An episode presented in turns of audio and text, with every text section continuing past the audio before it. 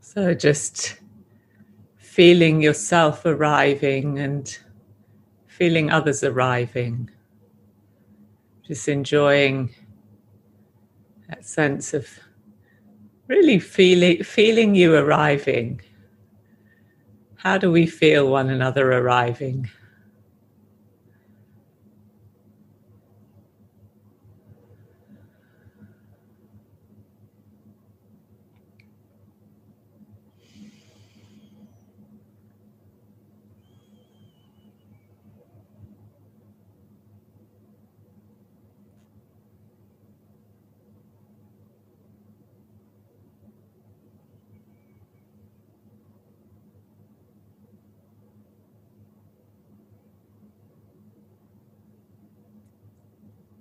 As you arrive, see if you can arrive into a welcoming space, feeling a sense of being welcomed into our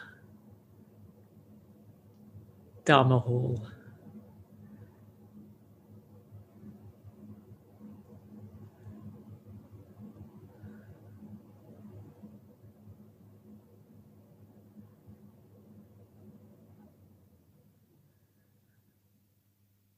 The way that when we come into a an actual Dharma hall, like the Dharma hall at Gaia House, we slow down, we slip off our shoes, we maybe walk a little more quietly. We maybe open the door and pass the open door on to the next person coming in this gesture of acknowledgement and welcoming.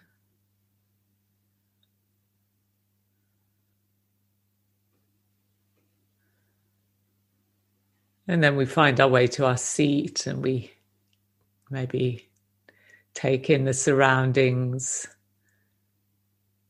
take a look at the shrine. Some of us might make a gesture to the to the Buddha or to the Kuan Yin. We'll just notice the flowers that might be on the shrine, appreciate those. And then we sit down and we make ourselves as comfortable as we can with the imperfection of cushions and bodies and the kit that's available.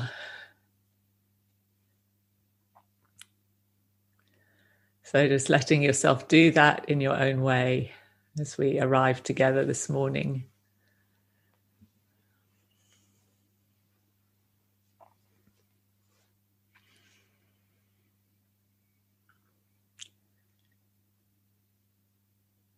So I really hope that uh, the rhythm of what we're offering is supportive to you, or that you're finding a way of dancing with that rhythm that's supporting your practice. I'm certainly feeling a lot of gratitude myself. Uh, seems to work well for me that this kind of way of structuring the day and uh, really feeling your support for my own practice in doing this.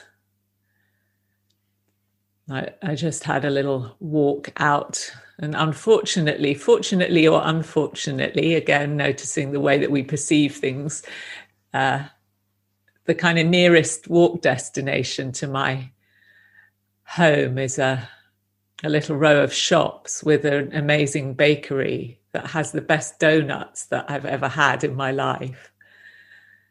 And so I end up walking to the donuts quite often. And as I walked there this morning, they'd just arrived in the back of a van and they were still warm. and I wish I could have uh, bought a donut for each of you, even though I'm still sure some of you that's probably not what agrees with your system. But the thought was there. I wish wish we could all be having a donut together.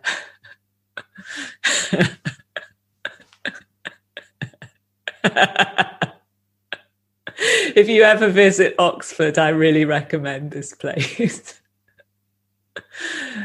you have to get there quite early. Ah. So, this morning, what I'd like to do is share a few reflections on the the theme of kindness and see how you know this is a theme that we we talk about directly and indirectly all the way through our through our retreats and through our teaching but to see what maybe what um what light the reflections that we've been making over the last few days actually might add to our understanding of kindness and our relationship to that quality. Because I was really struck by the the different pairs of binary things that um, Kirsten named and offered to us that we kind of tend to um, grasp onto one end or the other of the spectrum. And a lot of us have the view, maybe, that we're not as kind people as we should be or we want to be, or the sense that kindness is. Uh, maybe either a quality that we we don't have or we struggle to express so i've sort of grown up i mean i say i've grown up i'm in my mid 50s now but i'm still growing up but i i grew up with the the feeling of that I'm not a particularly warm person or even a particularly kind person. If you knew people who knew me when I was a young nun, they would strongly corroborate this. uh, and yet that's just a that's a, a, mindset and the mindset changes and our experience changes when we don't box ourselves into these things and i've noticed that when I'm happy, kindness comes naturally and easily. When I'm not happy or when I'm challenged, kindness feels a bit more of a struggle. And at the same time, when I'm kind, I tend to feel happier.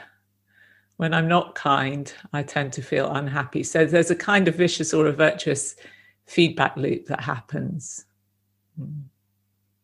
And so now, you know, sometimes people say to me, "Oh, Jaya, you're so kind." Well, you just caught me at a at a phase or a moment in life where I'm feeling moderately happy or happy.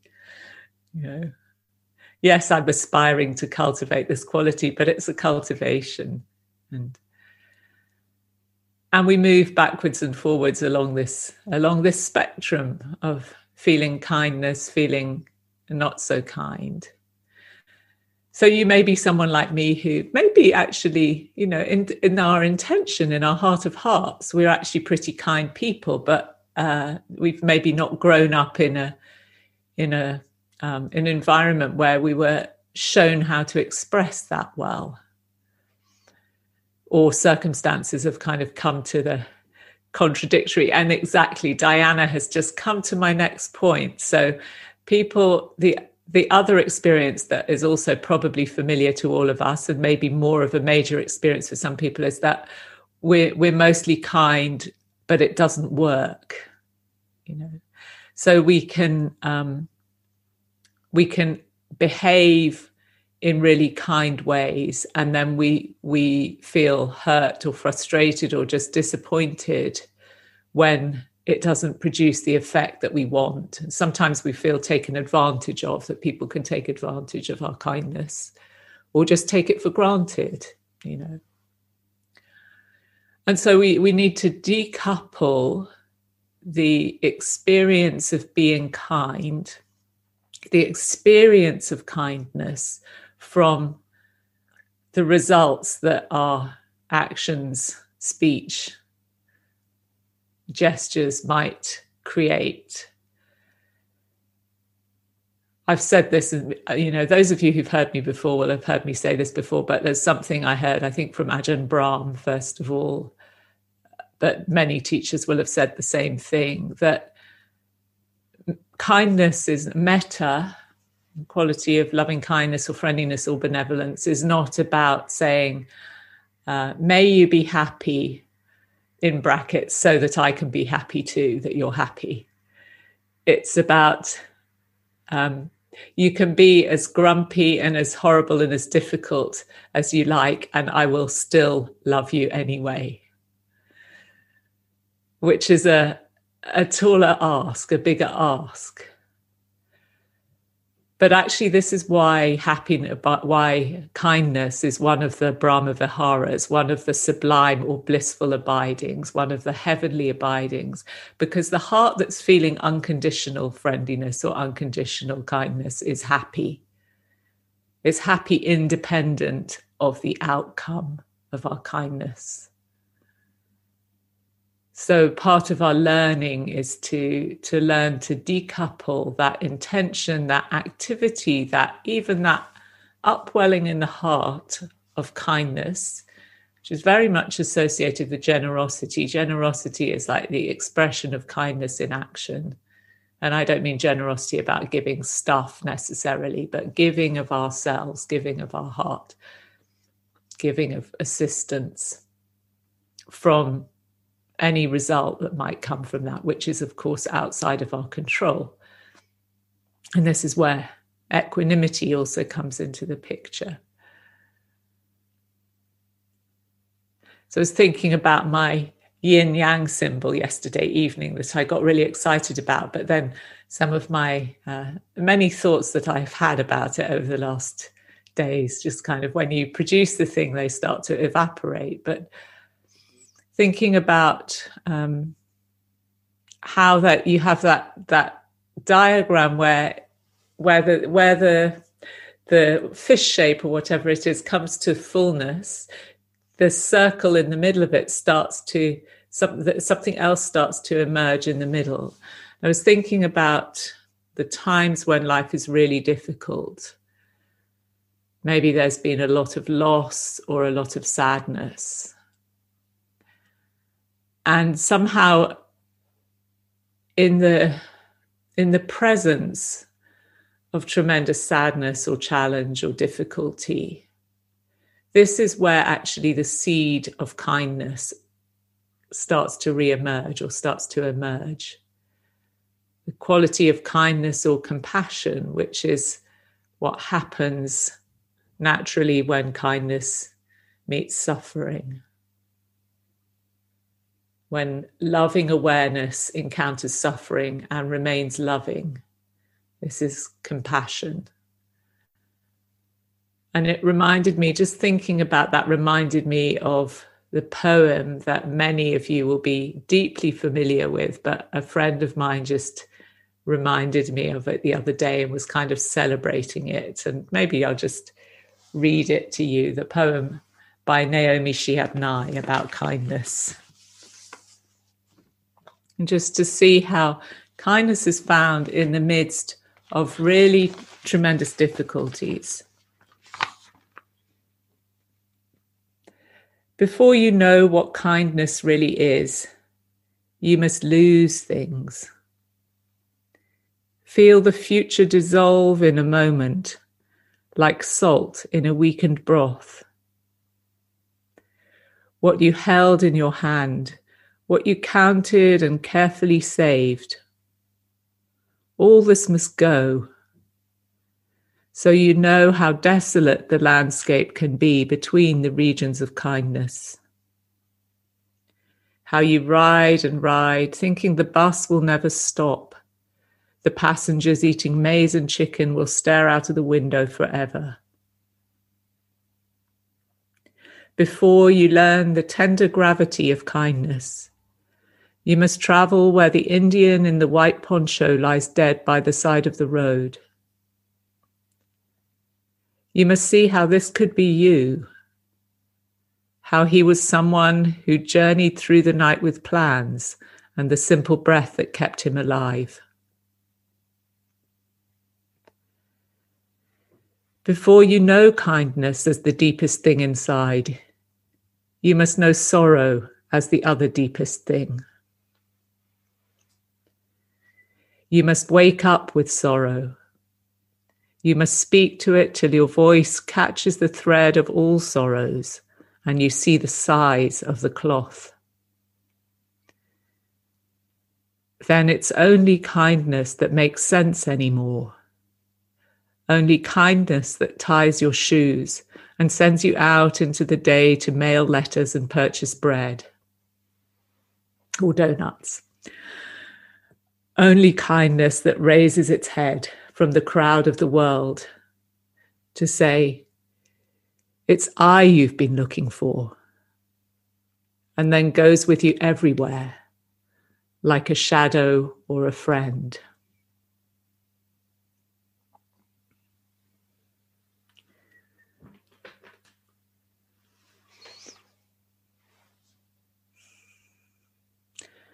So, isn't it the case when we really open to sorrow, our own sorrow, the sorrow of the world?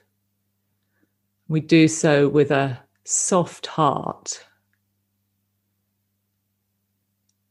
that actually mm, the experience of kindness, of compassion starts to grow. And there's a sweetness there. It has a sweet taste.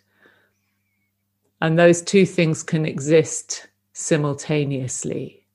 So we're back in this territory of mm, the fact that these seeming contradictions coexist in experience.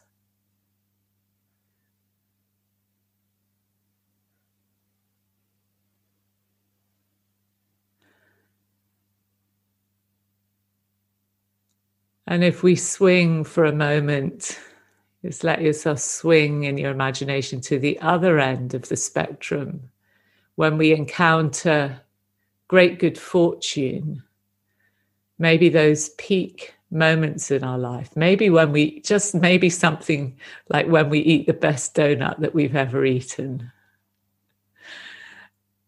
And we need the next donut or we go looking for the next donut and it's not quite the same. We can't get that perfect experience back again. Or when we you know find find the person that we really love and at some point sooner or later even if they remain the person we love for the rest of our life, at some point, sooner or later, we're going to lose them.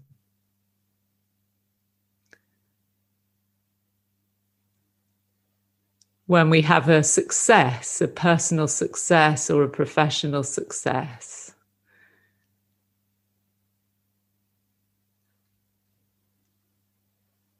we want to sustain that or reduplicate it. So maybe I was having this conversation with my father a few weeks ago about the dukkha of the rare moments where I give a talk or a teaching where I feel that was really that really worked that was really expressing what I wanted to say and people give enthusiastic feedback and how stressful that is because the next time you come to give a talk, you feel you've got to live up to that previous standard. And it's never the same. It's always difficult. And the more that one tries to do that, the worse it gets. And my father was sharing, he's, he's in nearly 80 now, but he was sharing an experience of work when he was in his 30s, when he did something that really worked and was recognized and he was asked to do again in another context and then the, the next time it didn't work out so much. And how we we've all had this experience in big ways or little ways. So even in the moments of our highest success there's some sense of poignancy because we we want them to repeat or to stay the same or hold on to them. And so what to do with those those times of fullness or happiness and I think one of the things we can do is to be generous with our good fortune. And again, I don't necessarily mean okay, we we we're giving away all our money now or whatever, but the gener- that generosity of heart and spirit that actually feels feels a sense of abundance and lets that spill out into the sharing of sharing of one's well-being with others in whatever way. Maybe it just gives us more energy to be kind. maybe we can spark some joy or some enjoyment in others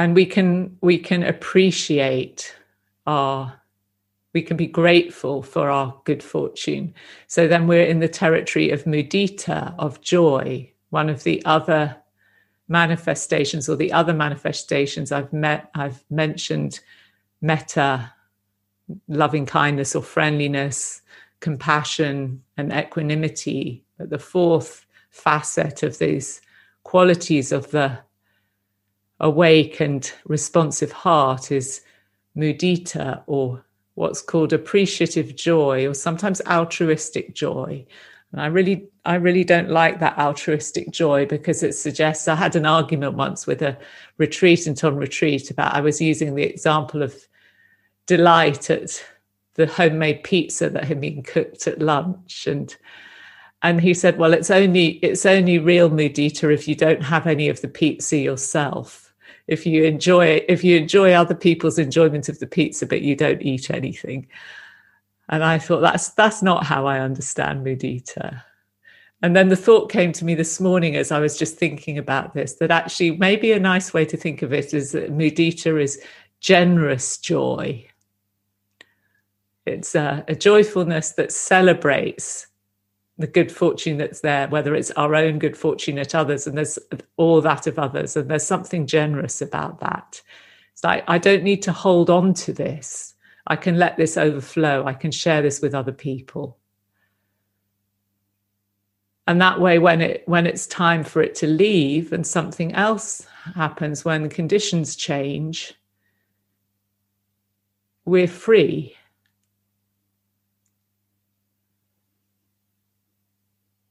Somebody asked me a Dharma question the other week that I found really suddenly sparked an insight for myself. They were they were saying, How do you practice generosity without becoming conceited, without it inflating you?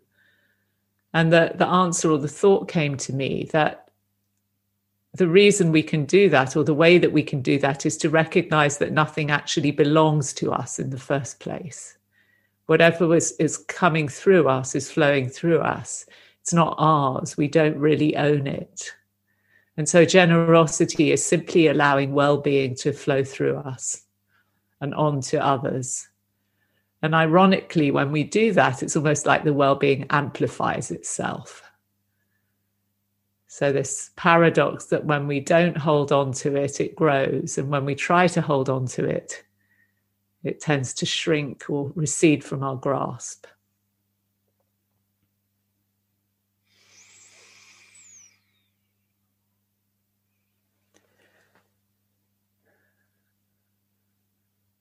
So, one other thought, and then we can have a little stretch, and then I'm going to offer a, um, a guided metta meditation which is one that I've discovered a few months ago that I really love. And again, a few of you might have heard me do that before.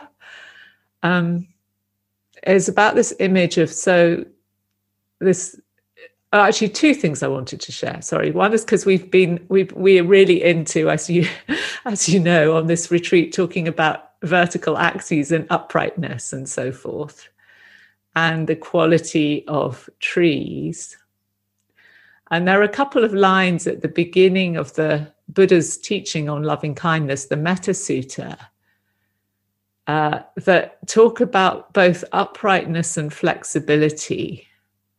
Uh, so the the um, one an English translation that I like at the moment says, "If you know what's truly good for you, and understand the possibility of reaching a state of perfect peace, then this is how you need to live. These are the opening lines of the Metta Sutta. Start as a capable person who's upright, really upright, gently spoken, flexible, and not conceited. So I really, I, I often talk about these, the word upright, really upright. The word in Pali is uju, U-J-U. And when we when we're standing in our balanced uprightness with a sense of dignity, whether that's physically or ethically, we've got this quality of uju, uprightness. And then the other quality that's mentioned is mudu, M U D U, M U D U, which means soft or flexible. And so I'm just struck that both those qualities are recommended in the cultivation of the loving heart.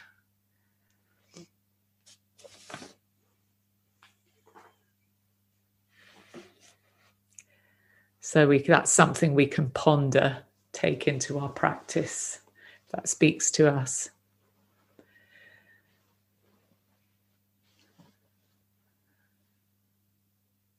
Another thing which mm, probably maybe allude to in the in the meditation, but because I never know quite what's going to come out of my mouth when I guide a meditation, I'll just also share this short thought at this point.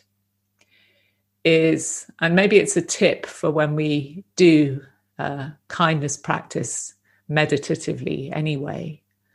And this is from Bhikkhu, Bhikkhu Analayo, who says, you know, we, we have this aspiration that just as in the in the texts it says that the way to practice metta is to radiate thoughts of goodwill in all directions to all beings. And so you can sit there and feel that you've got to kind of pump something out of your heart into the world around you. We're kind of pumping out this quality of kindness into the, and it can feel like quite an effort sometimes. And he says, rather than think of it like that, think as if that the quality of kindness, of warmth, of friendliness is there in the heart anyway. And when we ra- radiate this in different directions, what we're doing is we're drawing back the curtains around the heart so that the natural light and warmth of the heart can start to shine.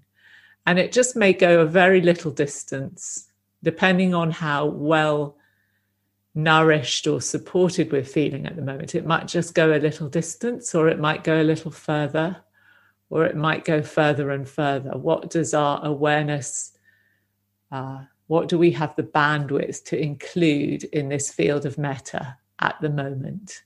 We don't have to stretch ourselves beyond our capacity in any given circumstance, but there's just this sense of an unveiling of the heart.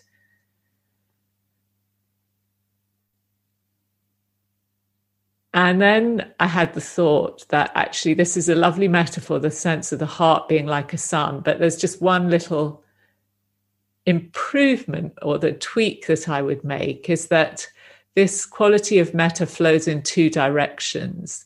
So, actually, the practice of metta, and this is how we might move from one end of our spectrum of feeling no capacity for kindness at all in a moment to the capacity to be overflowing with kindness like a Mother Teresa or something. And we have these moments.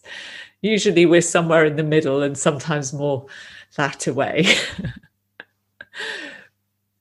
that maybe the first step when we're way down that really feeling really um, depleted or um, lacking a sense of capacity for kindness, if we just draw back the curtains around the heart, what we can do is we actually it, we take in the kindness of others.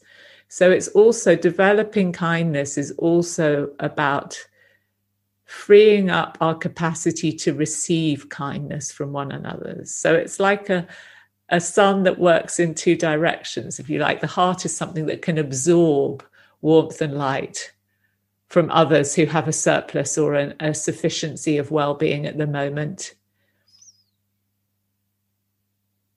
And as we do that, then our own starts to replenish itself and can give out again.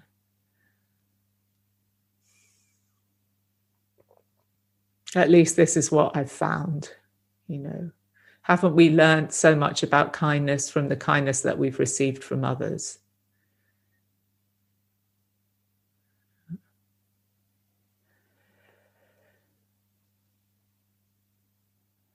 Okay, so those are just some thoughts on the subject.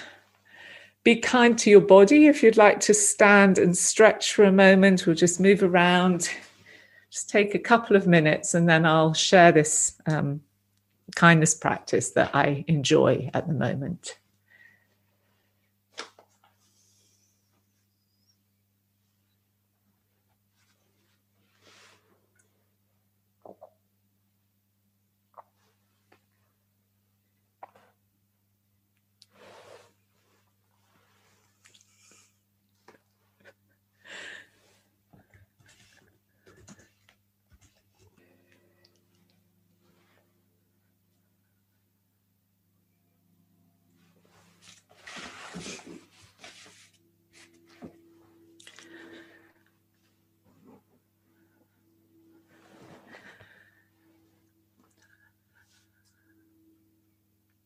Okay, so when you're ready, come back to your meditation action stations.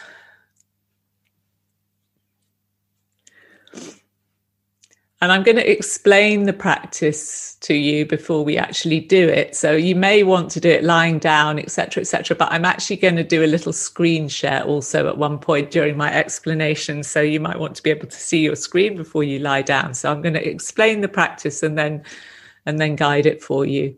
And again, a few of you will have done this with me recently because I've been doing it recently.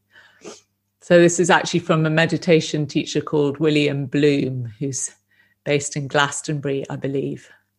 And he calls it an inner peace and healing meditation. But to me, it's a kindness meditation. Of course, those things are not separate things. And it has four steps to it.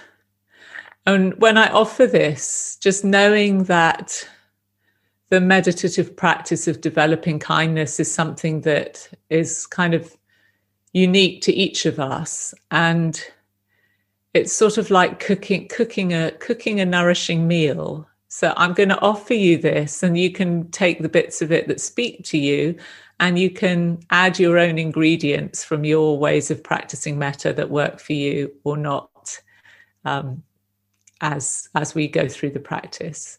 But the stages involved in this this practice is first of all to just give yourself permission to completely relax knowing that we know how to relax. So as we've been doing we often do guide you into the meditation practice in a way that encourages you maybe walks through walks you through the body and invites you to relax and what he says, which I think is a really interesting perspective to try out, is that actually we know our bodies know we've been we've been doing this, we've been tuning into our somatic intelligence. Your body knows how to relax. How does it feel when you let yourself down into a your perfect warm bath, or you rest into your favorite armchair after a good walk or a good meal? Or you lie down in your favorite spot in the garden or your favorite place on holiday.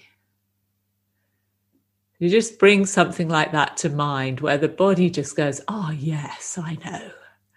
So you give yourself permission to really relax. That's the first step. The second step is to bring to your mind something that raises an inner smile, something that makes you happy when you think about it. It can be a donut, can be a friend or a teacher, can be a beautiful tree in your garden, it can be your dog or your cat, your grandchild, maybe not your child or your partner, that might get a little complicated. Something simple that raises a smile. And so before we do the meditation, you might like to just kind of bring something to mind. And, you know, we, we don't have to find the perfect thing, just something that's good enough. And you don't, once you've chosen one thing, you don't have to stick with it forevermore. And then the third thing, and this is where I want to share a picture with you, is the feeling that you have when you care for something that's vulnerable. It's if you were holding some small vulnerable creature or a young child who's hurt themselves in your hands or in your arms. That feeling that we have of giving care to something that's vulnerable. And I just want to uh, share with you what I currently use in this image. As I was sharing it with Kirsten earlier and said, Do you think it's too naff to share? And I decided I'm going to share it anyway. Uh.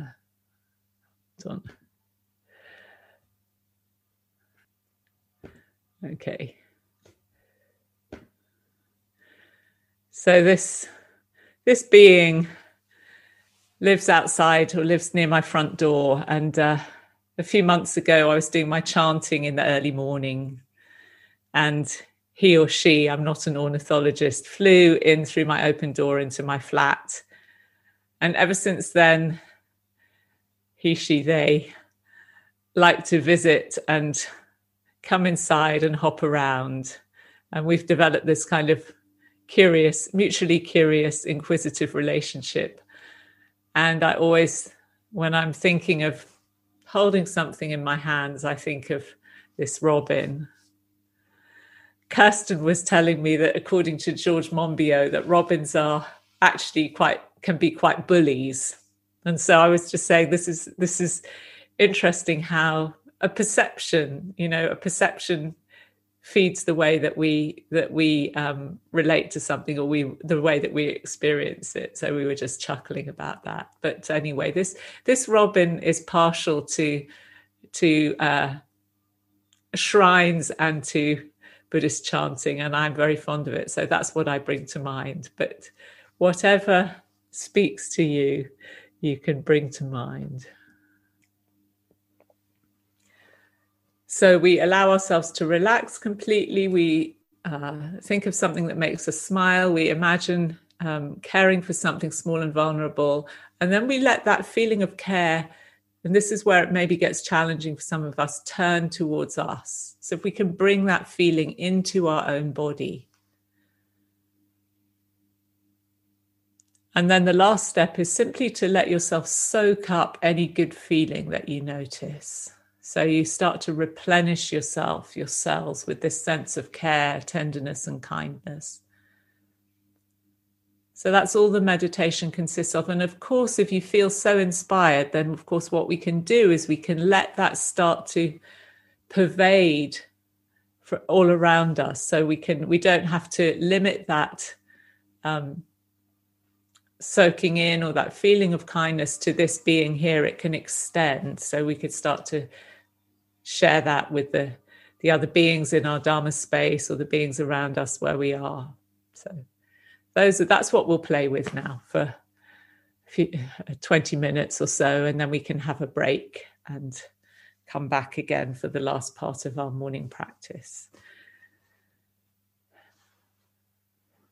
Okay so make yourself comfortable if you want to lie down or happy sitting as you are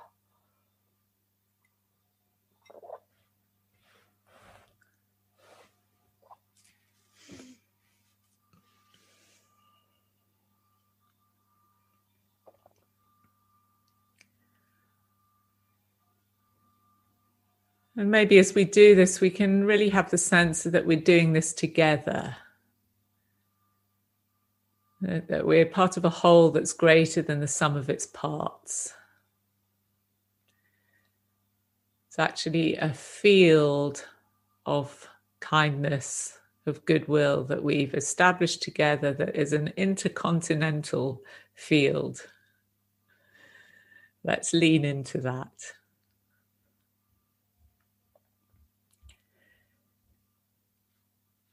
So you can allow your eyes to close if that's comfortable for you.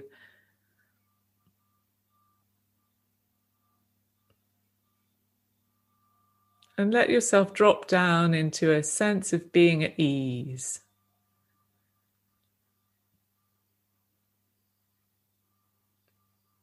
The same feeling that you might have after a really good meal or a really good walk.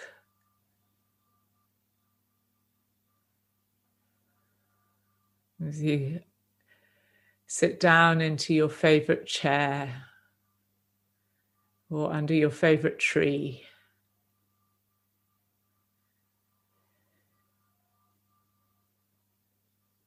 Or as you relax into a warm bath.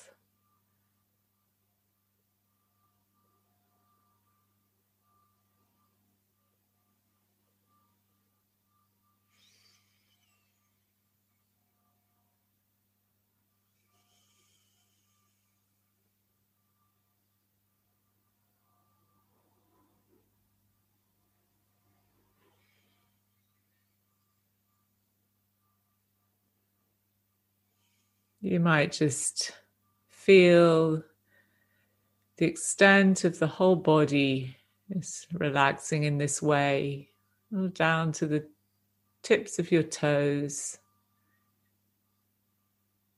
feeling your feet and your toes, Feeling yourself in contact with the ground where you're in contact.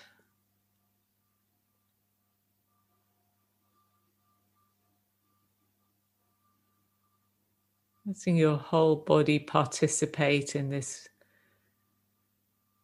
resting.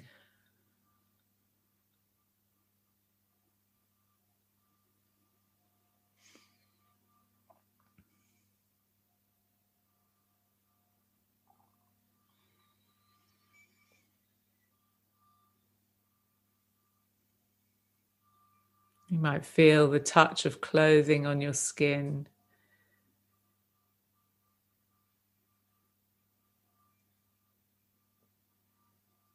Feel the gentle rhythmic movement of your breathing, of body being breathed.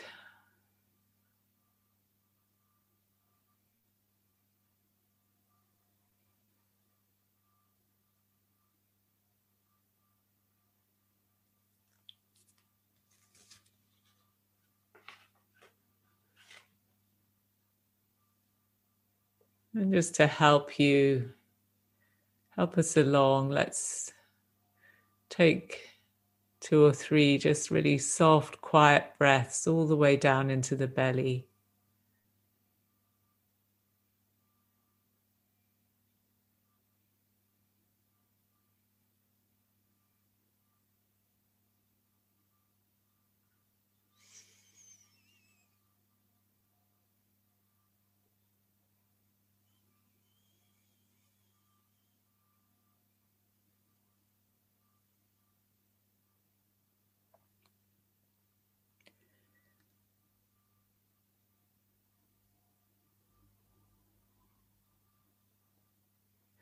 And then slowly, gradually bring into awareness something that would make you smile. It can be something completely silly if you want, something that raises an inner smile.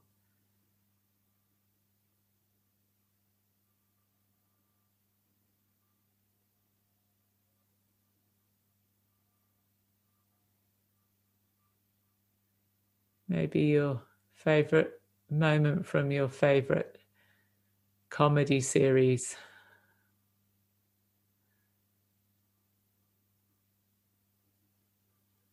Maybe a dear friend, beautiful flower.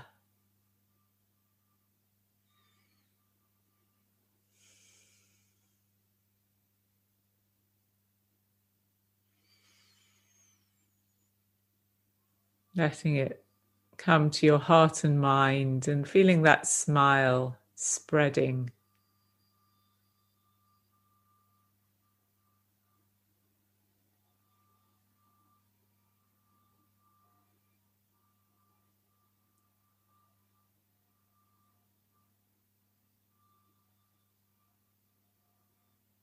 And take a few more soft, slow, silken breaths down into your belly.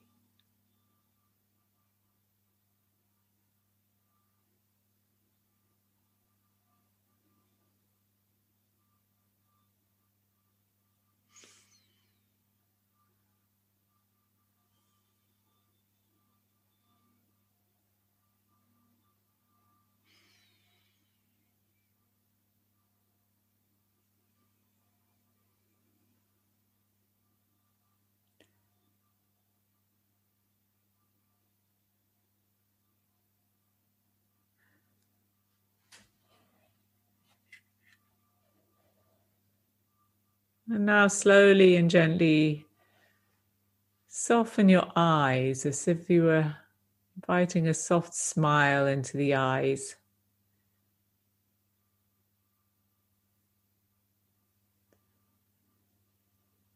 Imagine yourself with a small and vulnerable animal that needs your care.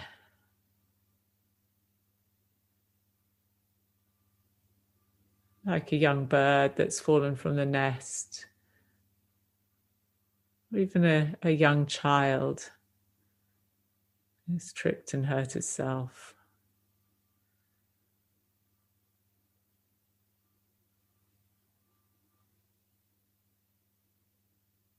And imagining that you could take this vulnerable creature into your hands and cradle it with soft hands.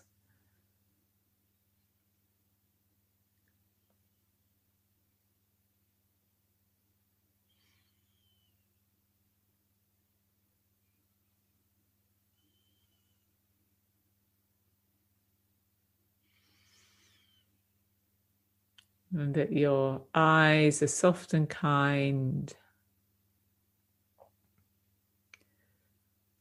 Your heart is warm and open.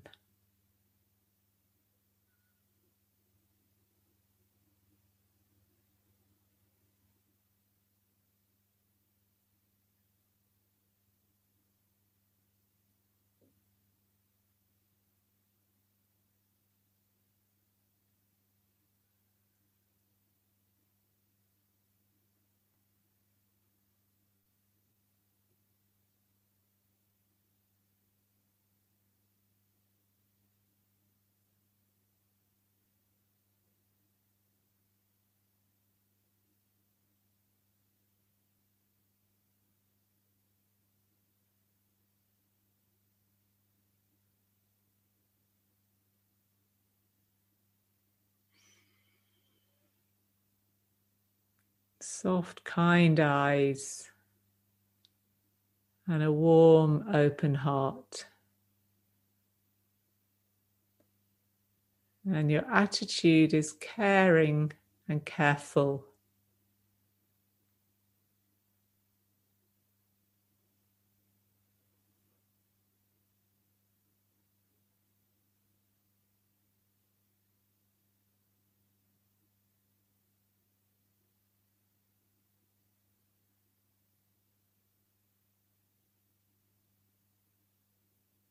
And then slowly, slowly turn those same gentle eyes.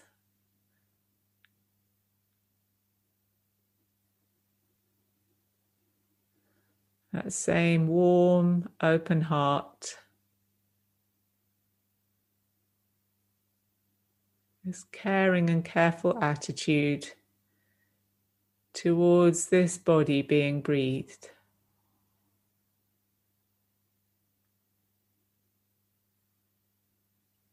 Towards yourself as you sit or lie, stand or kneel.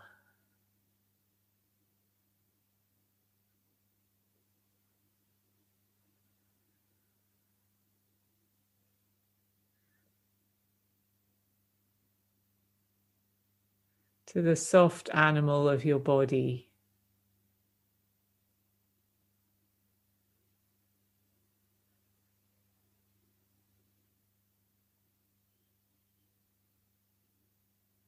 As you receive it in awareness with soft, kind eyes and a warm, open heart.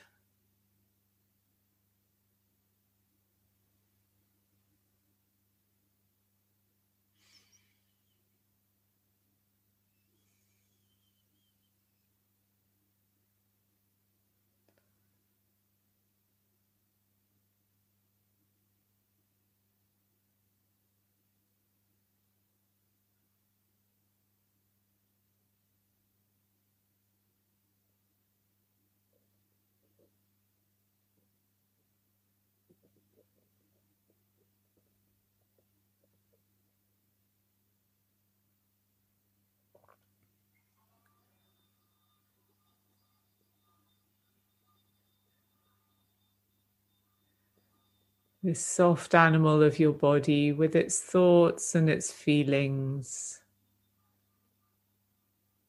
with its sensitive mind.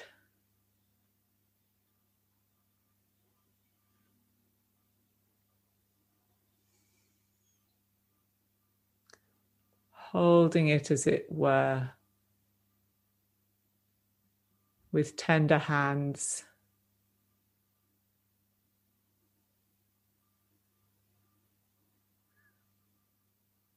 With kindly eyes.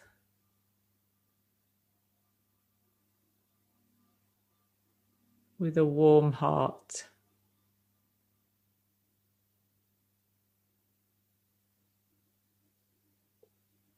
with an attitude that's respectful, caring, and careful.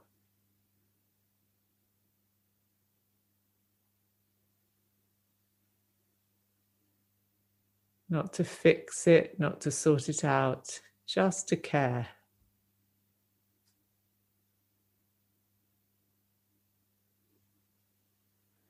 However you are, I'm here for you.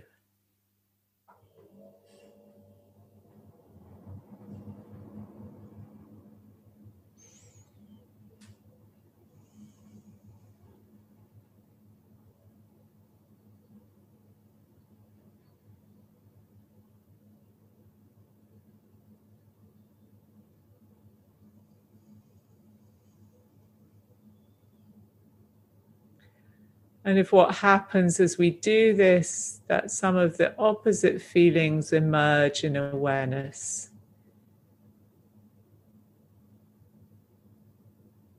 Seeing if we can hold those too with tender hands.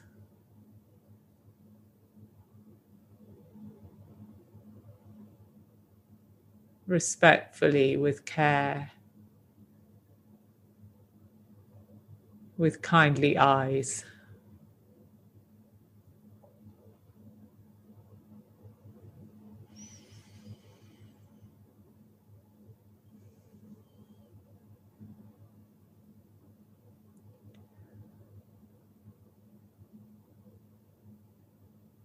And then just noticing if anything in the doing of this practice feels good. There's any feeling of ease or enjoyment, however slight, just letting your, yourself start to soak that up. Letting it soak into the cells of your body like a sponge soaking up water.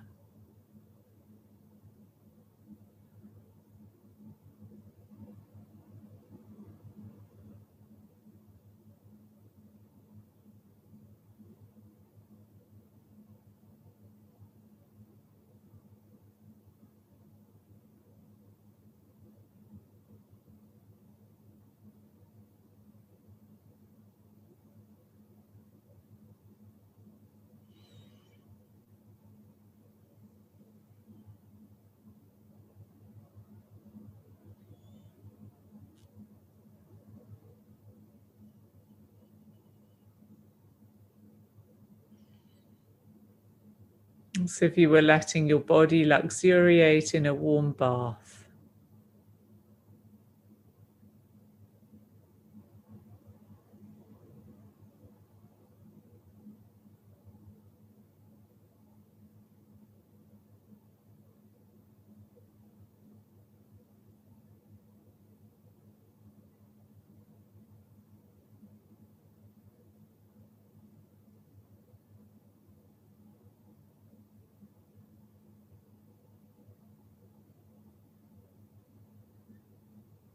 Just letting yourself play with any of the pieces of this meditation that speak to you, or bring in your own other skillful means. And at any point that you feel that you're ready to allow this feeling to overflow, to extend to others, just letting that happen, letting the warmth and the light of your heart just radiate out to whoever else, whichever other beings come to awareness.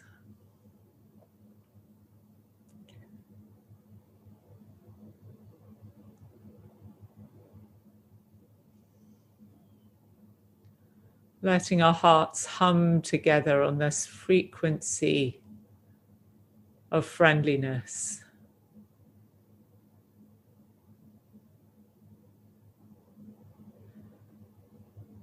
And knowing that you can soak in that frequency from your fellow meditators.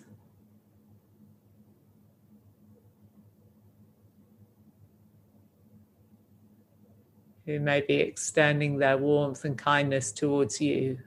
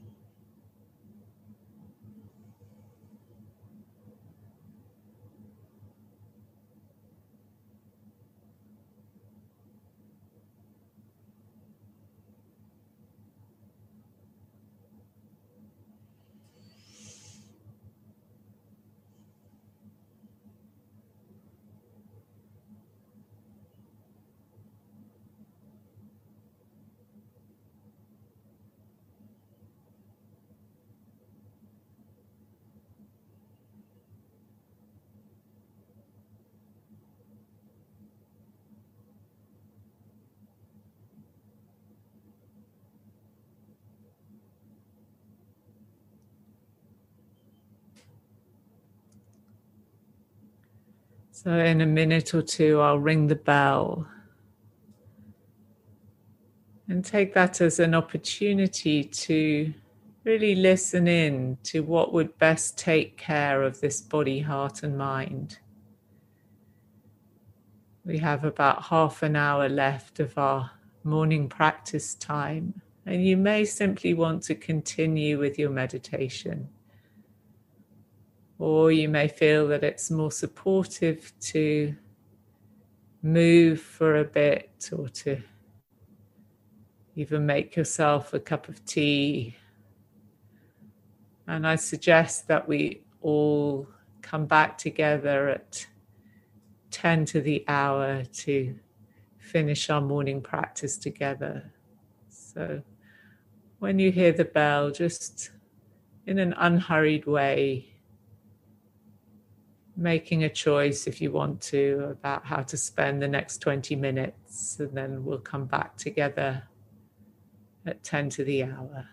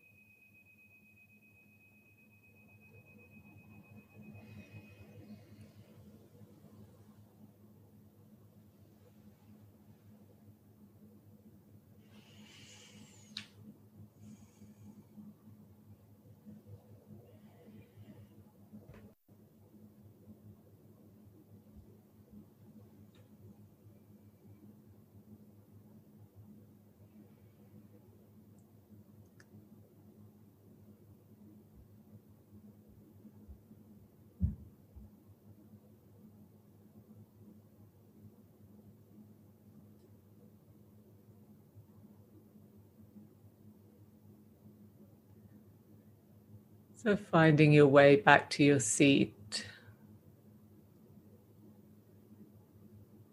to your meditation place.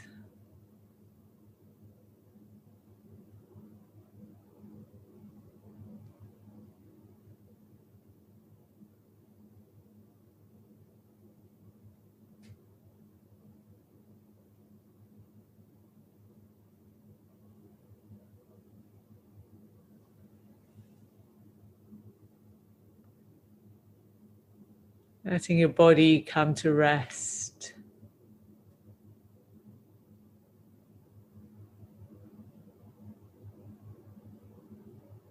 Letting your heart come to rest in the body and your head come to rest in the heart.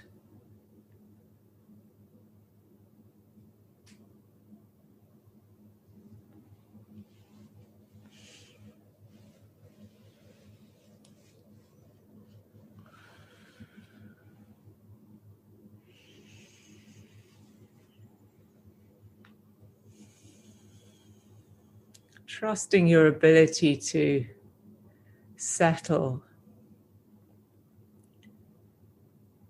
into the familiar gesture of your meditation. I like this word gesture rather than posture because it suggests to me an act of offering.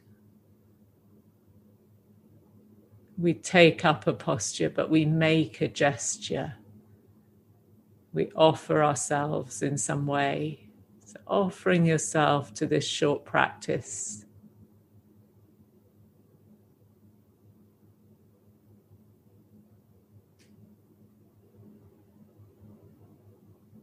Letting the body, heart, mind show you what it needs, what it wants for you in terms of your attention and your care.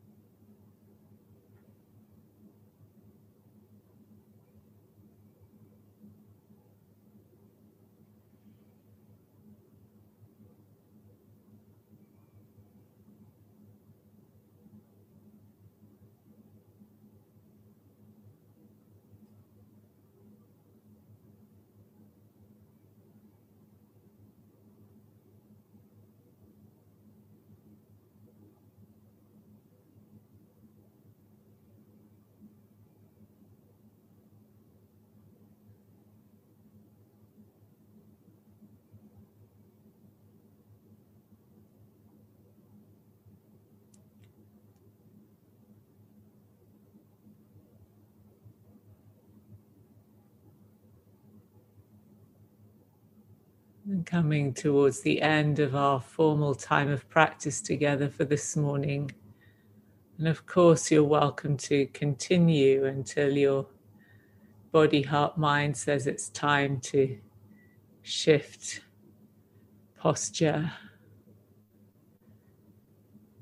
But as we come to the end of our group practice, maybe just taking a moment again to appreciate the gift that you're giving to yourself and to others through your offering yourself in this way.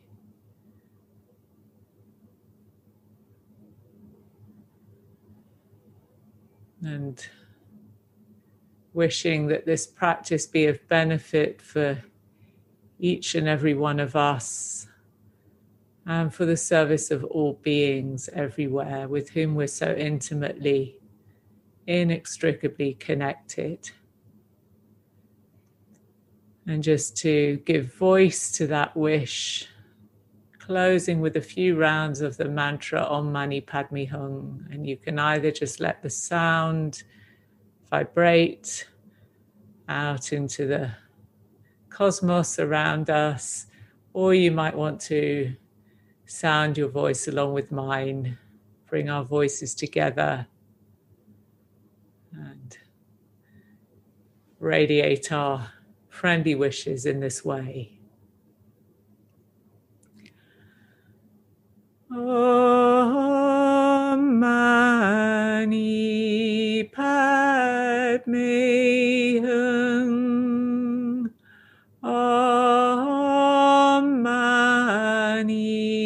Padme Hum.